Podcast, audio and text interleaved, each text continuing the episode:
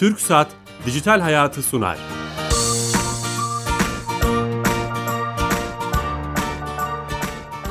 Herkese merhaba, ben Bilal Eren. Teknoloji ve dijitalleşmenin hayatlarımıza etkilerini konu edildiğimiz Dijital Hayat programımıza hoş geldiniz.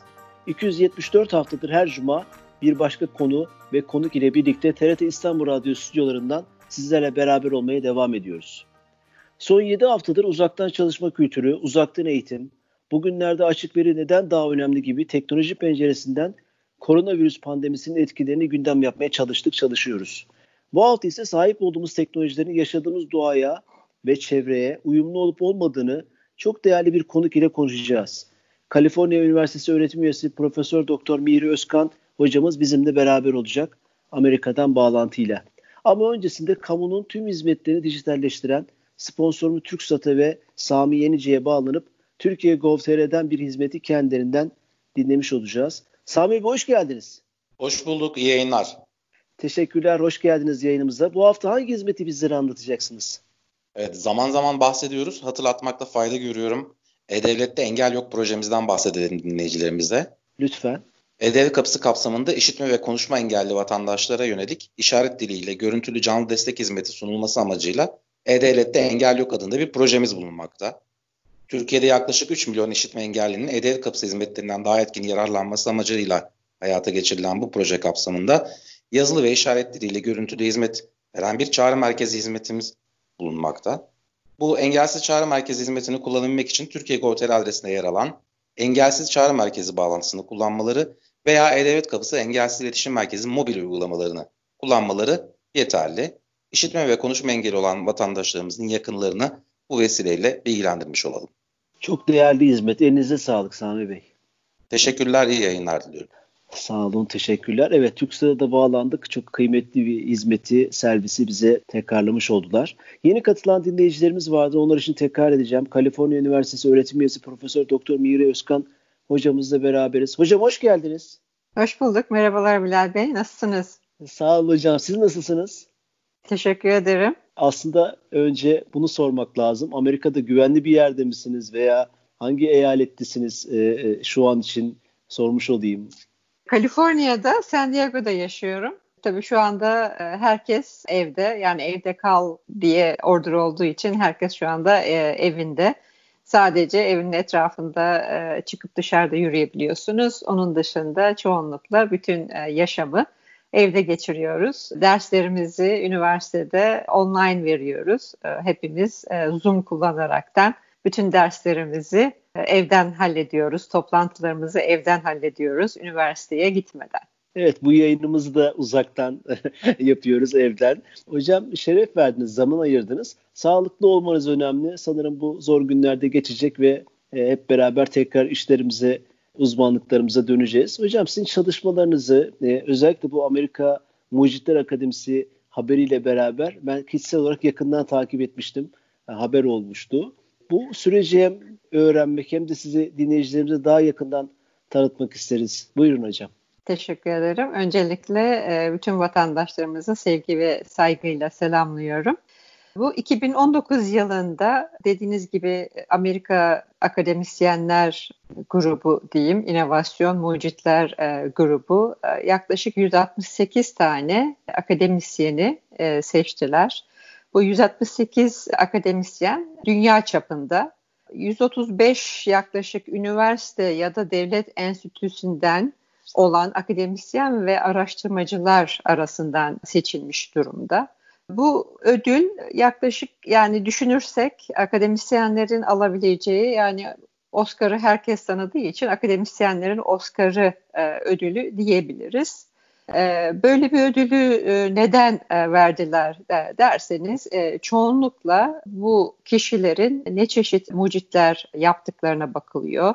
E, bunların hem sayısı hem de e, kalitesi şeklinde söyleyeyim. Benim şu ana kadar yaklaşık 19 e, yıldır e, profesörüm e, ve bu 19 yıl içerisinde yaklaşık 90 tane patent başvurum oldu. Bunun patent başvuruları çok uzun süreç olan bir proses. Yaklaşık 12 tanesi şu anda Amerika'da grant edildi. 19 tanesi de prosesi hala devam ediyor. patentlerin. Bu patentlerin e, içeriğine birazcık daha bakarsak daha ziyade ben e, kendim e, çok çevreci bir e, profesör olarak tanımlıyorum. O yüzden e, Harika hocam. Yani iklim şampiyonu ödülü e, almış durumdayım e, University of California'da. E, bu çalışmalarımızın e, bir kısmı elektrikli arabalara e, yönelik. Şu anda yani Amerika içerisinde yaklaşık dünyada da rakamlar e, çok benziyor. Amerika'da bu karbondioksit e, emisyonunun yaklaşık yüzde otuzu e, ulaşımdan geliyor. Bu ne çeşit ulaşım dersek e, tabii bu e, araba var, trak var, e, uçak var, e, gemi e, taşımacılığı var. Bunların tren şeklinde. Bunların hepsi bu ulaşımın içerisinde. Yaklaşık dediğim gibi yüzde otuzu Amerika içerisinde karbondioksit üretimi buradan kaynaklanıyor. Dünya çapında da aşağı yukarı e, bu rakamlar doğru. Tabii ki Covid'e kadar öyleydi. Covid'de daha sonra konuşacağız. e, bir takım değişiklikler oldu bunda. Biz de o yüzden bu karbondioksit üretimini yani greenhouse gas dediğimiz karbondioksiti azaltabilmek için e, elektrikli araçları e, daha böyle herkesin satın alabileceği düşük fiyatlara getirebilmenin yollarına baktık. E, daha yaygın bir hale getirebilmek için. E, herhangi bir elektrikli araca bakarsanız yani bunun yaklaşık yüzde 60 yüzde 70 civarında fiyatı bataryadan kaynaklanıyor. O yüzden biz bataryalar üzerine yoğunlaştık. Bataryaların fiyatlarını acaba nasıl indirebiliriz şeklinde. Hem doğaya ee, uygun olsun hem de fiyatları indirmek. Ee, evet. Çok ilginç. Evet. Aynı şekilde. Şu anda yani yapılan rakamlara göre 2040 yılında mesela 57 tane 57 yüzde 57 araba satışının elektrikli araç olacağı düşünülüyor. Tabii bu demektir ki çok sayıda bataryaya ihtiyaç olacak.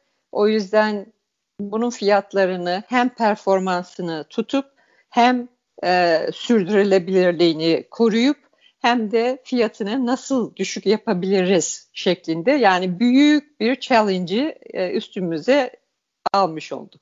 Çözmeye çalışıyorsunuz. Hocam biz tabii ne, bilmiyorum e, biz Türkler yani bizim milletimiz mi böyle? İnsanlık adına bir şeyler yapanlarla ilgili özel bir sempati duyuyoruz ama bir de üstüne e, aynı topraklarda olunca böyle bir de gurur vesilesi yapıyoruz. O yüzden bu e, Mucitler Akademisi olsun sizin oradaki çalışmalarınız burada da çok yankı buldu. Ayrı bir de ben e, özel kişisel olarak da çok meraklı olduğum için bu konulara e, e, çok gurur duyduk. Öncelikle hani bunun için teşekkür ediyoruz. Bu çalışmaların da devamını diliyoruz. Yani gurur kaynağımız oldunuz. Böyle bir duygusal bir bağ oluyor aramızda. E, bu anlamda teşekkür ediyoruz. Sizin motivasyonunuz anladığım kadar hep işte sıfır karbon emisyonlu elektrikli arabalar teknolojisi, temiz enerji teknolojileri, sürdürülebilir üretim teknolojileri gibi doğaya uygun teknolojiler. Buradaki evet. motivasyonunuz yani Amerika'da mı oluştu yoksa hep öğrencilik hayatınızda var mıydı? Nasıl bir yol çizdi kader size diyelim hocam? Gerçekten bu hani çocukluktan e, beri gelen bir olay. Doğaya aşık olmak diyelim. Aynı zamanda yani doğanın e, bizlere vermiş olduğu bitki olsun, hayvan olsun, yani yiyecek olsun, güzellik olsun e, her yönden yani bir şekilde e, ona karşı dönüş, onu koruma e, duygusuyla e, büyüdüm diyelim. E, bu nedenle şu anda hani baktığımız zaman bu sürdürülebilmek olayları ve bu yeşil yani greenhouse gas dediğimiz toksik gazların özellikle karbondioksitin dünyada küresel ısınmaya sebep olması ve bu küresel ısınmadan dolayı da bir sürü yaşadığımız bazı yerlerde kuraklık, bazı yerlerde sel, bazı yerlerde yani donma, bazı yerlerde ekstra sıcaklık şeklinde böyle hava değişimine sebep olması ve bir şekilde bir sorumluluk hissediyorsunuz. Çünkü biz e, bu havayı bir şekilde bizden sonraki jenerasyonlara bırakacağız gençlere bırakacağız.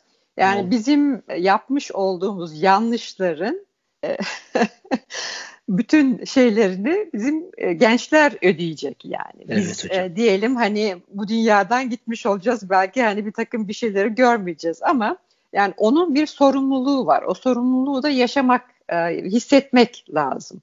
Bunların herhalde etkisiyle bu araştırmalarımızı biz bir şekilde şekillendirmeye çalıştık. E, dediğim gibi bu elektrikli arabaların e, herkesin e, alabileceği bir e, fiyata indirmek çok gerçekten önemli bir şey. E, şu anda bütün e, Amerika'da olsun, dünyada olsun e, yapılan çalışmaların e, bir numarası yani bunu ucuz bir hale nasıl getirebiliriz? Mesela 2019 yılında bu e, lityum iyon bataryaları kullanılıyor. E, 2019 yılındaki bunun e, pack dediğimiz e, batarya e, fiyatı yaklaşık 176 dolar kilowatt başına, kilowatt hour başına. E, bunun 2024 yılında 94 dolara çekilmesi bekleniliyor. Bir bakarsak e, bataryanın yapısına, bataryada e, iki tane elektrodumuz var. E, anot ve katot. Bunlar değişik malzemelerden yapılıyor. Ve bu malzemeler normalde onların fiyatı bataryanın fiyatına ekleniyor. Anot ve katot dediğimiz iki tane mesela elektrodumuz var. Katot yaklaşık batarya fiyatının %28'ini kapsıyor. Anot dediğimiz elektrotta yaklaşık %24'ünü kapsıyor. Ee, neden bu fiyatlar böyle derseniz mesela katot dediğimiz elektrotta kobalt dediğimiz bir e, element var. E, bu e, kobalt çok pahalı. E, üretimi çok toksik aynı zamanda ve e, çevreye de çok zarar veren e, bir ne diyeyim buna mining e, Ma- yapılıyor. Maden diyebilir miyiz hocam? Maden, maden evet. Kobalt madeni. E, bu Kongo'da çıkıyor mesela. Kongo'da e, bunun e, üretimi son derece ne diyeyim doğaya karşı çok sıkıntılı olan, oluyor. Evet, çok hocam. sıkıntılı ve doğaya karşı nedir onun adı e, hem e, zarar çok veriliyor zarar veriyor. hem de orada e, madende çalışan madencilere e, çok büyük zarar veriyor. Bunlar da işte akciğer e, veya değişik solunum yollarından e, hastalıklara sebep veriyor. E, hem yani onun o tarafı var hem de aynı zamanda dediğim gibi çok pahalı. E, bizim grubumuz oturduk e, hep beraber baktık. Acaba dedik bu e, iki elektrot tarafında bunu nasıl e, hem sürdürülebilir hem de yenilebilir enerji teknolojilerini uygulayabiliriz ve aynı zamanda kapasiteyi tutarken fiyatı da düşürebiliriz şeklinde. E, bu katot tarafında sülfür dediğimiz e, element var. Bu sülfürün normalde kapasitesi çok yüksek ve dünyada çok miktarda bulunuyor. Çok miktarda bulunması demek fiyatın aşağıya düşürülmesi anlamına geliyor. Kapasitesi de yüksek olduğu için o yüzden yapmış olduğumuz hesaplara göre 70 dolara yani kilowatt saati 70 dolara kadar düşürülebiliyor. O yüzden bir takım çalışmalarımız e, bu sülfürün katoda uygulanması şeklinde. Öbür tarafta da diğer elektrot demiştim, anot demiştim. O anotta da dedik orada acaba kapasiteyi nasıl artırabiliriz? Orada silikon dediğimiz bir e, element var. E, bunun kapasitesi çok yüksek. Hem performansını artıracak o zaman bu silikonu dedik nasıl ucuz bir şekilde üretebiliriz? E, gittik geri dönüşüm camları toparladık. Geri dönüşüm şişeleri toparladık. Onlardan silikonu ürettik. Aynı zamanda e, deniz kumuna gittik. Deniz kumunun içerisinde çok miktarda silikon var. O silikonu alıp onu normalde bataryaya uygun silikon haline bunları getirerekten e, bataryalar yaptık. Hem burada performansı artırmış olduk hem de aynı zamanda fiyatı yaklaşık yüzde otuz daha ucuza mal etmiş olduk. Aynı şekilde mantardan batarya yaptık.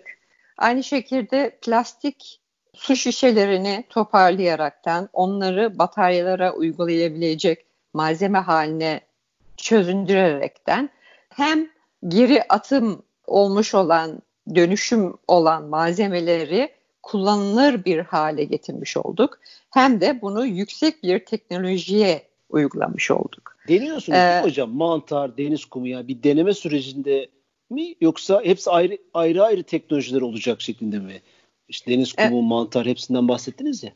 Evet. Bunların hepsi ayrı ayrı ve ayrı. patentlenmiş, evet, patentlenmiş e, teknolojiler.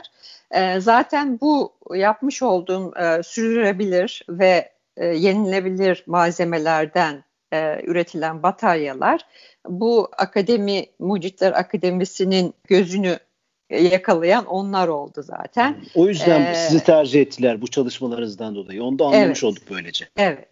Bu yıl e, normalde e, Nisan ayında e, bu ödül törenimiz olacaktı. Yani bu Oscar töreni gibi bir ödül töreni oluyor. Orada madalyalar falan veriliyordu. E, fakat bu tabii e, Covid-19'dan e, dolayı e, iptal edildi. Orada mesela beni özellikle e, bu konularda bir konuşma vermem için, özel bir konuşma vermem için davet etmişlerdi. Fakat tabii işte artık kısmet e, değilmiş diyelim. Ama onun yerine e, şimdi bir tane e, bir paper yazıyoruz, bir e, manuskript yazıyoruz, article yazıyoruz. E, o article'ı kendi journalları var. O kendi journallarında yayınlayacaklar. Siz ee, en azından o şekilde. Bence hocam. Yani törene gerek yok bence. Madalyayı almışsınız. Madalyayı postada göndereceklermiş. öyle dediler. tamam ben, bence kamuoyunda hem bizim vicdanlarımızda da aldınız. Peki bu hocam bu yaptığı bir product olacak mı? Yani ürüne dönüşecek mi? Bunu firmalar bizim hayatımıza satın alabileceğimiz şekilde dönüştürecekler mi? O süreç nasıl gidiyor? Evet. Yani bu Covid öncesinde e, birkaç tane investor şirket, e, bunun içerisinde Kanada, Meksika hatta Çin dahi var. Birkaç ülkenin içinde olduğu bir e, investor grubu vardı. O grup e, üniversiteyle konuşup bu patentlerimizi bizim böyle bundle dediğimiz bir paket halinde lisanslama, evet lisanslama proseslerini yapıyorlardı. O işlemlerle görüşüyorlardı üniversiteyle. Tabii şimdi her şey kapatınca e, insanların gelişi gidişi de yasak doğru, şu anda. Doğru, e, doğru. Her şey işte online e, toplantılar şeklinde e, gelişiyor şu anda. Çok yani iyi. Aslında bir dünyaya çok, girdik. Çok yeniymiş hocam bu çalışmalarınız. Ben de çok hani zamanında sizi radyoya konuk etme şerefine nail olmuşuz. Hani o anlamda da çok e, kıymetli buldum.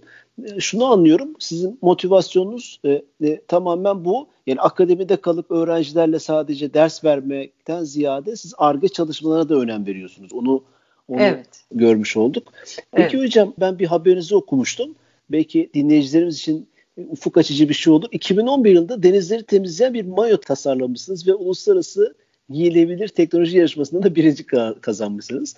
Bu evet. çalışmadan kısaca bahseder misiniz hocam? Bu aslında normalde yani 8-9 yıldır e, ürettiğimiz, e, geliştirdiğimiz bir malzememiz var. E, bu malzememiz son derece gözenekli ve e, hidrofobik yani e, sudan hoşlanmayan, yağ tipi malzemelerden hoşlanan bir yani ne diyeyim e, mantar gibi görünen diyeyim bir malzeme bu malzeme herhangi bir şekilde e, yani bir petrolle veya dizelle yan yana geldiği anda onu tamamen bünyesine alıyor. E, biz bunu e, normalde bu okyanusa yayılan ne diyeyim e, oil yani sızıntılarda oluyor. evet sızıntılarda falan onu tamamen temizlemek amacıyla kullanmıştık. Onun için geliştirmiştik.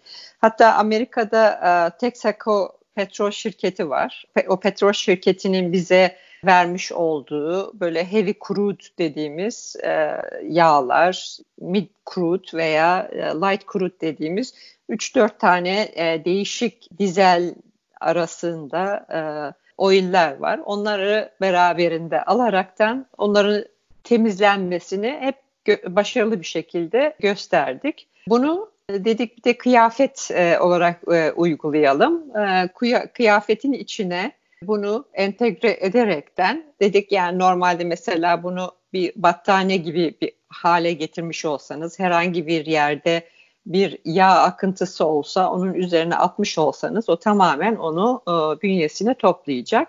Bunu bir de hani marketing şeyi olaraktan e, bir ekiple beraber bir bikini haline Çok getirildi. Güzel. Bu bir da, farkındalık e, da yaratmış oldunuz aslında değil mi? Kamuoyuna bir farkındalık evet, da vermek istiyorsunuz. Evet. Yani hem insanların ilgisini çekmek hem de yani konuyla bağdaştırmak açısından yani burada bir problemler var. Hani bunlardan haberiniz olsun. İşte onun da e, teknolojilerde geliştirilebiliyor. Yani bu şey dediğiniz gibi e, bir farkındalık yaratıp insanların dikkatini çekmek açısından da bir yaklaşım olmuş ha, oldu. Harika hocam. Peki bu bayağı ciddi bir mucitlik eseri aslında. Bu denizler temizleyecek bir, bir şey.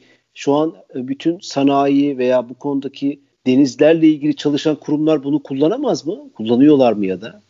kullanabilirler. E, normal şartlarda e, bunun şu anda tabii bizimki e, laboratuvar e, ölçülerinde yapılan testler.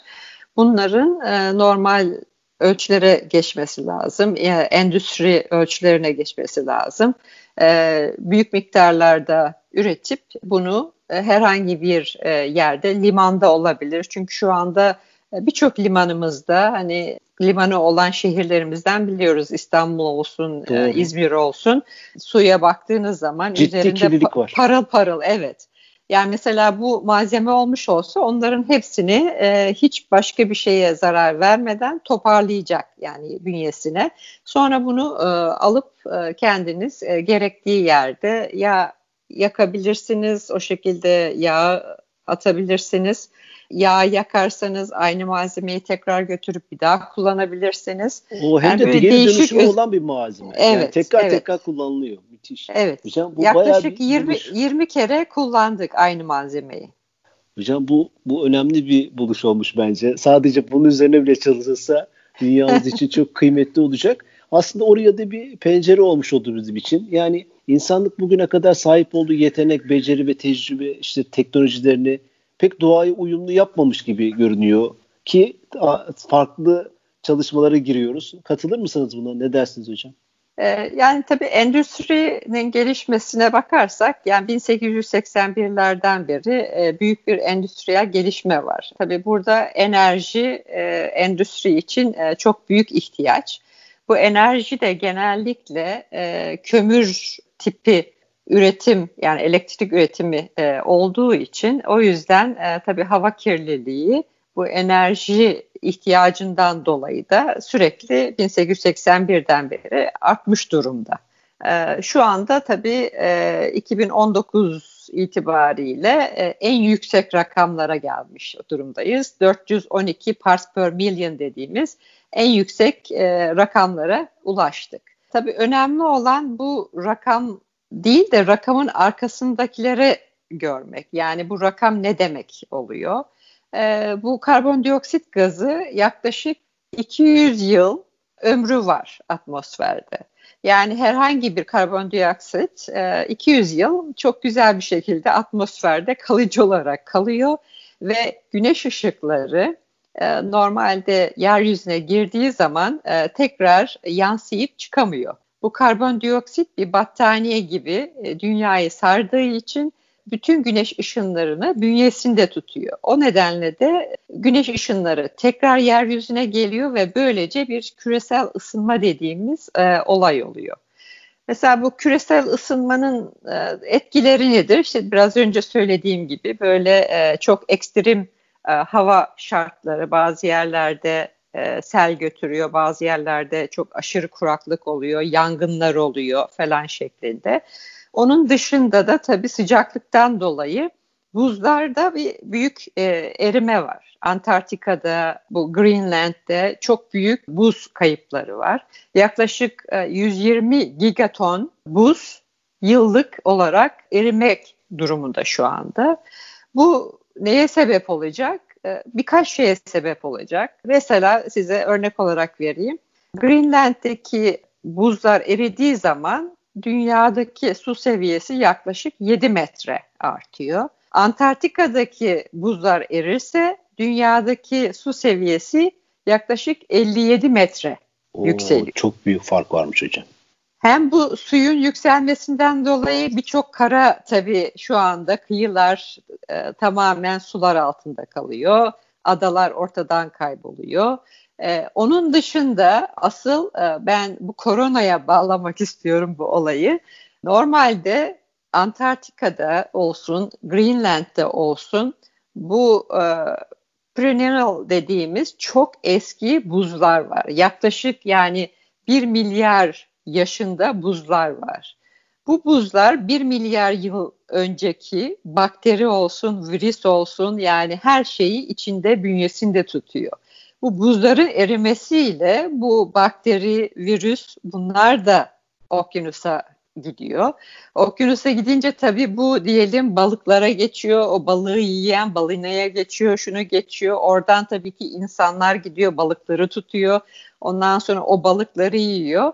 Yani bizim daha şu ana kadar e, yaşamadığımız, etkisini görmediğimiz bir sürü bakteri ve virüsün dünyaya yayılma ihtimali var. Yani koronavirüsü COVID... buna koronavirüsü bunda bağlamıyorsunuz belki ama bu tip bir şeye bir sebep olabilir diyorsunuz. Doğru mu hocam?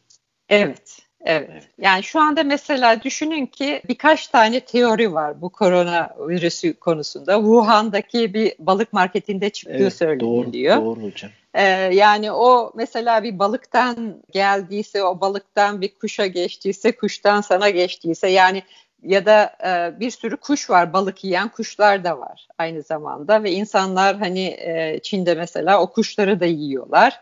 Başka e, zeonotipi dediğimiz e, zoonotik virüsler normalde başka cins hayvanlardan insanlara e, geçebilen evet. tipte virüsler. Bu Covid'ler de o şekilde. Oradan gelmiş e, olabilir. Evet. Hocam şöyle süremizin sonuna geldik. O kadar güzel hani açtınız ve şey yaptınız ki konuyu da bağlamış oldunuz ama süremizin sonuna geldik. dolu dolu bir şey geldi. Nasıl geçti anlamadım. O yüzden ikinci belki bir programı yapmamız gerekecek tüm detaylar için. Ağzınıza sağlık hocam. Ben çok teşekkür ediyorum. Herkesi saygıyla, sevgiyle selamlıyorum tekrar. İyi günler diliyorum. Sağ olun hocam. Lütfen kendinize iyi bakın. Sağlıcakla kalınız. Evet, e, Kaliforniya Üniversitesi öğretim üyesi Profesör Doktor Miri Özkan hocamızla beraber teknolojilerimizin doğaya ne kadar uyumlu olup olmadığını konuştuk. Çok da güzel kendisi açmış oldu. Haftaya yeni bir konu ve konukla beraber olmak ümidiyle iyi akşamlar, iyi hafta sonları. Sağlıcakla kalın.